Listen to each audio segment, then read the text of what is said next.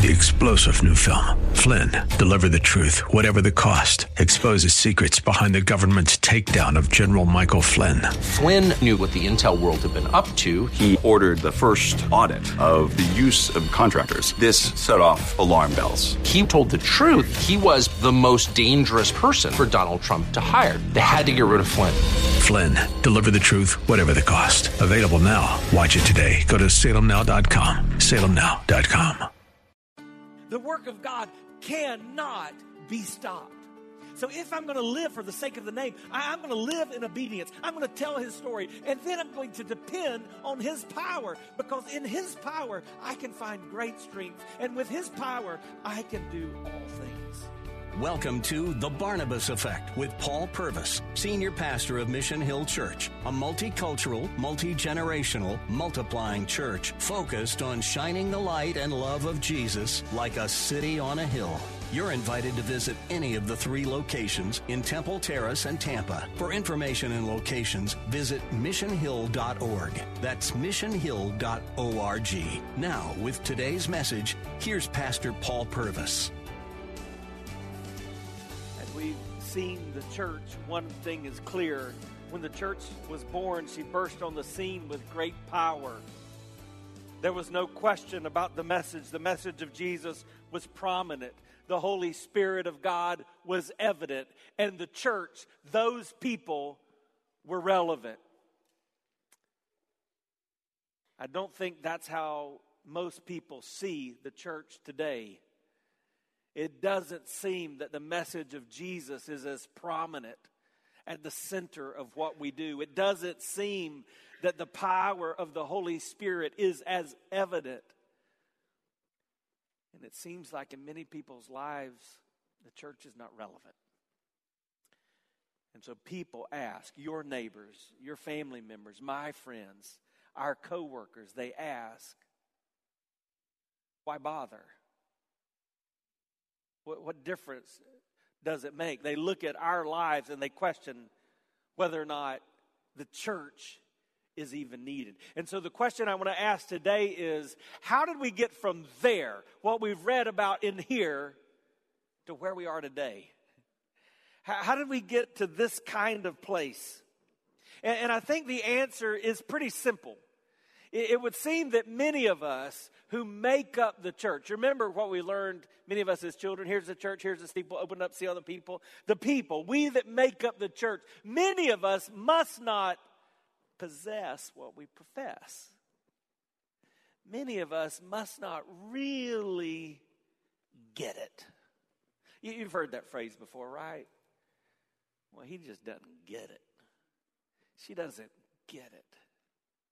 I love this quote from Malcolm Muggeridge. It says, every happening, great and small, is a parable whereby God speaks to us, and the art of life is to get the message. Let me read that again. Every happening, great and small, is a parable whereby God speaks to us, and the art of life is to get the message. It could be said the art of life, the art of the Christian faith, the journey we're on is to get, to truly understand, to live, and to apply the message of Christ in our lives. And it seems like in the earliest days of the church, the people got it. Now, I say the earliest days because, as you're going to see, it didn't take long for that to change. And so the Apostle Paul would write to the carnal people in Corinth, and by the time we get to chapter five, we find out that one of the guys in the church is, is actually having an incestuous affair. He, he would write to other Christ followers, and he would say, when are you going to wake up? You act like you're asleep. So the church eventually did begin to look like maybe even what we look like today. But in the earliest moments, they seemed to got it. In fact, they were casting a shadow, a large shadow, on the world around them. So let me just remind you how we got to Acts chapter five that we're about to read. So Jesus went up, the Holy Spirit came down, the apostles went out, and lost people came in. And the church was born. And, and we learn in Acts chapter two, there were these pillows of pillars of faithfulness that the church was built on, uh, that allowed them to grow and become all that God wanted them to be. And this band of followers that started with one hundred twenty and quickly grew into the thousands were rocking their world inside out and upside down. And great change was taking place, and people began to notice.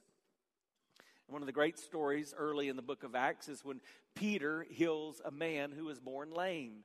And you remember the great quote. Some of you have heard this verse of Scripture.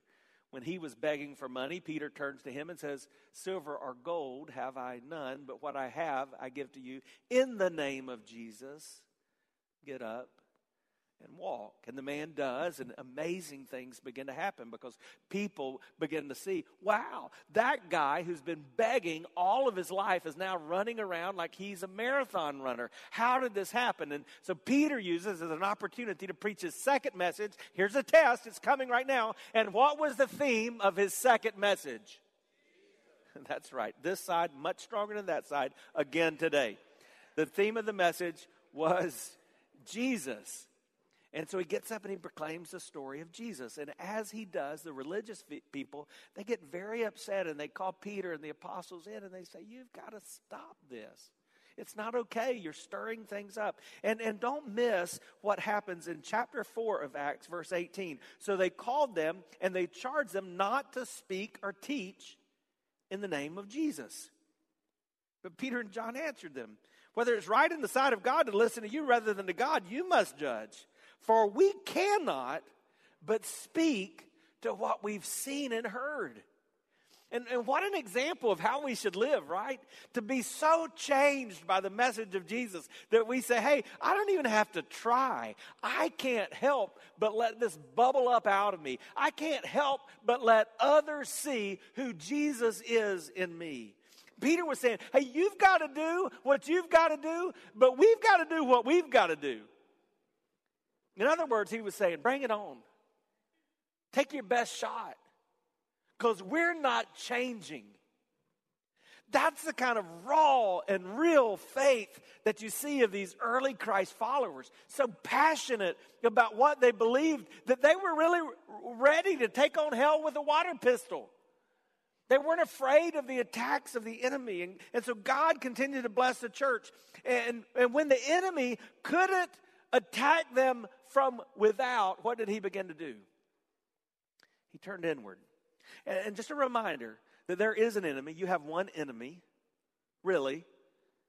He's roaming to and fro. He's seeking to steal, to kill, and to destroy. He's after you and your mama. He's a liar. He's a deceiver.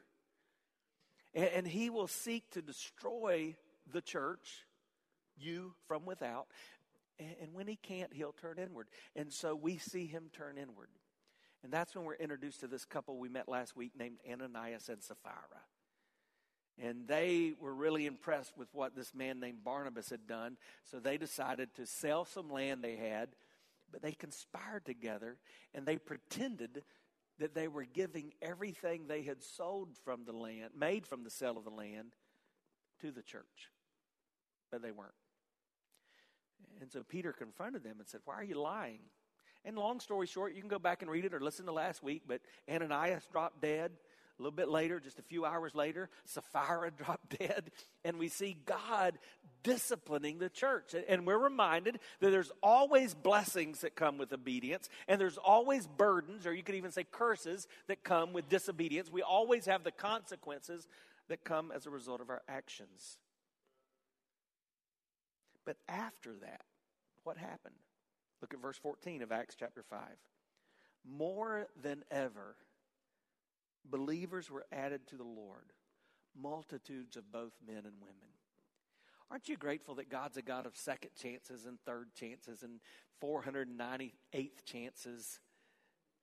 And I just tell you, as a pastor, um, Man, I, I think about the, the ministry God's given me thus far, and I'm, I'm so thankful that not only God has been gracious, but that there have been people gracious with me.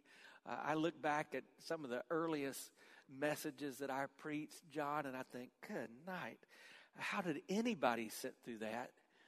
Uh, I look back at some of the choices I've made and, and just think, man, I'm so thankful that God is not limited by my past.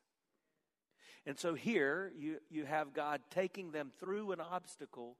And I love that phrase, more than ever.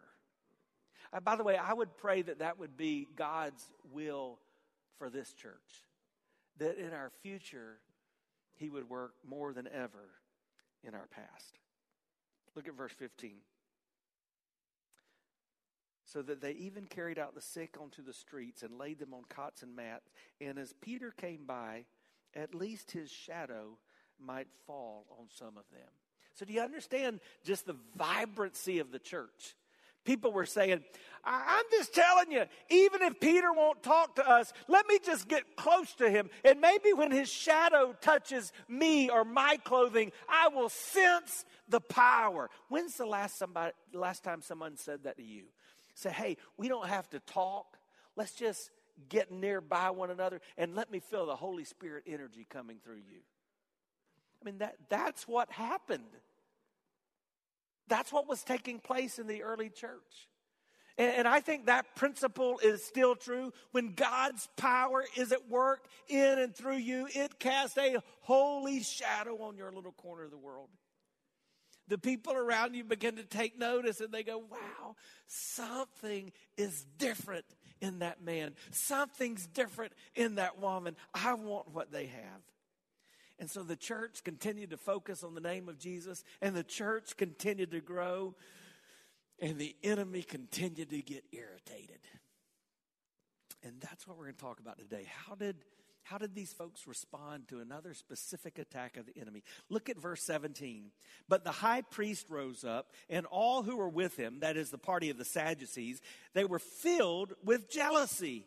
And they arrested the apostles, and they put them in public prison. So you, here you have the church, very young. And isn't it interesting? Pride and jealousy start stirring things up.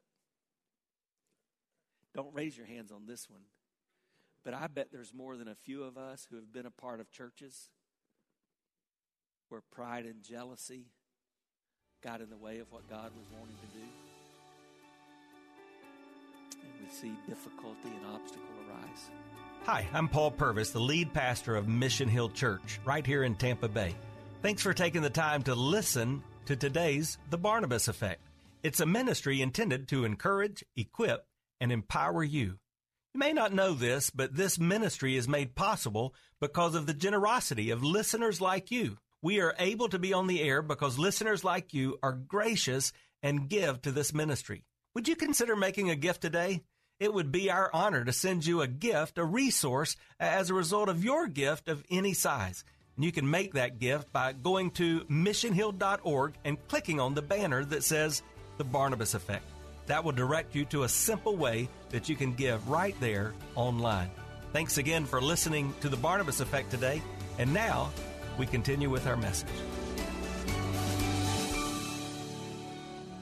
So what takes place? So um, the leaders throw Peter and the apostles into jail. But an interesting thing happens. In the jail, we're not told that any chains were broken. We're not told that anybody was hurt. But an angel of the Lord comes, stands before Peter and the apostles and says, hey, you guys get out of here, go to the temple, and keep telling people about Jesus. And bam, they're gone. The jailbirds flew the coop. The next morning, the leader of the Sadducees wakes up. Ugh. Oh, yeah, I've got to deal with those crazy Christ followers. Go get them and bring them to me. When the guards come back, they say, hey, they're not there. And the strangest thing happened. The doors are still locked. The chains are still there. But the guys are not inside. And you're not going to believe this. They're at the temple, doing exactly what you told them not to do. And that's where you find verse twenty-seven. When they had brought them, they set them before the council. The high priest questioned them, saying, we strictly charged you not to teach in this name. Yet here you filled Jerusalem with your teaching, and you intend to bring this man's blood upon us. Hey, I'm just going to tell you, one thing's clear about the early church. They weren't fighting about the minor differences they had on issues that didn't matter.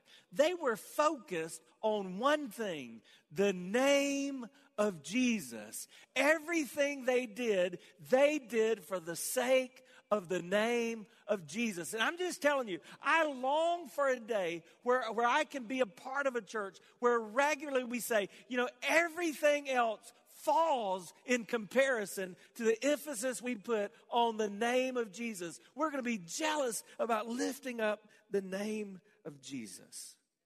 Everything these Christ followers did, they did for the sake of his name. Now, I want you to think about that phrase. Let's say that, for the sake of his name.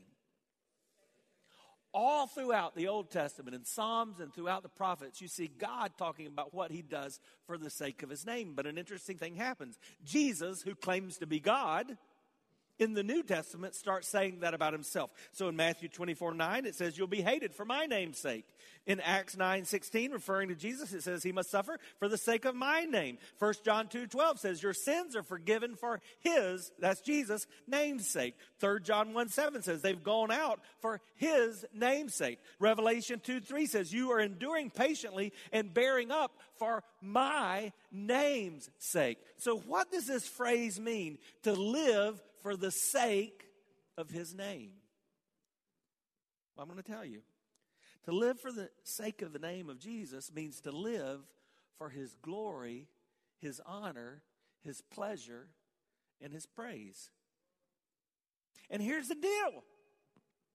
Regardless of your age, regardless of your stage of life, every one of us is living for somebody's name. Now, for a lot of us, it's just our name. We're watching out for numero uno. We're, we're taking care of ourselves, right? Because nobody else is going to watch out for me. So, so we live for what's in our best interest. But for some of us, we're living for somebody else's namesake. I see a lot of parents, they live for their children's namesake. And I even see grandparents who live for their grandchildren's namesake. Some live for the name they want to have, so they live for their job or, or for their bank account. But we're all living for someone. Psalm seventy-nine nine says, help us, O God of our salvation, for the glory of your name. Deliver us, atone for our sin, for your name's sake. Here's what I want us to get today. You know, we're talking about getting it. Here's what I want us to get. When you live for Jesus, you're making a conscious decision to live for the sake of his name. So what does it look like? Can we really make that practical? What does it look like to live for the sake of his name? I, I think you find that in the response of these earliest apostles. Remember what had happened? The Sadducees said, I told you, stop it. Stop talking about his name. Stop mentioning his name. Stop preaching his name. Stop it. What did they do? Look at verse twenty-nine. But Peter and the apostles answered, we must obey God rather than man. Let's read that underlined phrase together. We must obey God rather than man. One more time. We must obey God rather than man. What does it mean to live for the sake of the name of Jesus? When you live for the sake of his name, you obey his commands. It's simple. Obedience has always been a defining mark of the Christian life. In the earliest writings in the New Testaments, we see that to be a follower of Jesus, if you love him, you do what he says. You obey his commands. That doesn't mean there won't be obstacles to obedience, but you make a decision to obey what he said to do. Obedience, we've already discovered, always brings his blessings, and disobedience always results in consequences. We are still in our household trying to implant this principle of first time obedience. When mom or dad says to do something, you obey what we say to do. So yesterday we had a long drive back from South Carolina. And let's just say there were more opportunities to teach this lesson. Often we get a question back in response to something we've asked and done. Why? And, and so we say, sometimes you just do it because I said so. But then we get more questions. And here's the question. If not, what? And then this precious little girl says this word with a question mark. Consequence? She understands that with disobedience comes consequences. But here's her challenge. She's wrestling through whether or not she's just willing to take the consequence. I think some of us are in the same boat. We recognize that obedience brings blessing. We recognize that disobedience brings consequence. But sometimes we just say, that's all right. I'll just suffer the consequences. I want to ask you a simple and straightforward question today. Are you living in obedience to the things that God has already told you to do? Most of us, it's not the problem of what we don't know to do. We're not doing the things we know to do. So, for example, is there anything God's told you to do that you're not doing? Is there a sin that you need to confess? Is there a relationship that you need to take the step to restore? Is there a discipline or a habit that you need to develop? Is there a gift that you need to give? And it may be a, a gift in faithfulness to the Lord's church, but it may be a gift that God has laid on your heart about giving to someone. A gift that, that you're supposed to give to someone. I love what Adrian Rogers, the great preacher, used to say. Dead noses smell no roses. He was saying, do your giving while they're living. Is there a gift you need to give? Is there a testimony or witness that you need to express? I, I want to remind you that delayed obedience or, or partial obedience is still disobedience. Are you being obedient? When you live for the sake of his name, you live in obedience. But here's the second thing. Look at verse thirty. The God of our fathers raised Jesus, whom you killed by hanging him on a tree. Now, remember what had just happened. They're standing in the presence of the Sadducees. And what did the leader of the Sadducees just say to him? Stop talking about Jesus.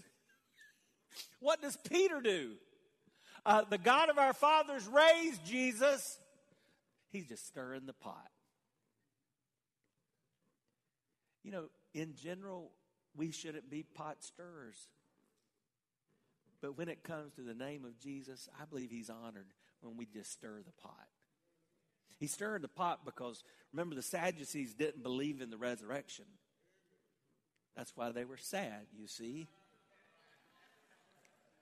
And, and so Peter says, the God of our fathers raised Jesus, whom you killed by hanging him on a tree. God exalted him at the right hand as leader and savior to give repentance to Israel and forgiveness of sins. And we're witnesses of these things. So is the Holy Spirit, whom God has given to those who obey him.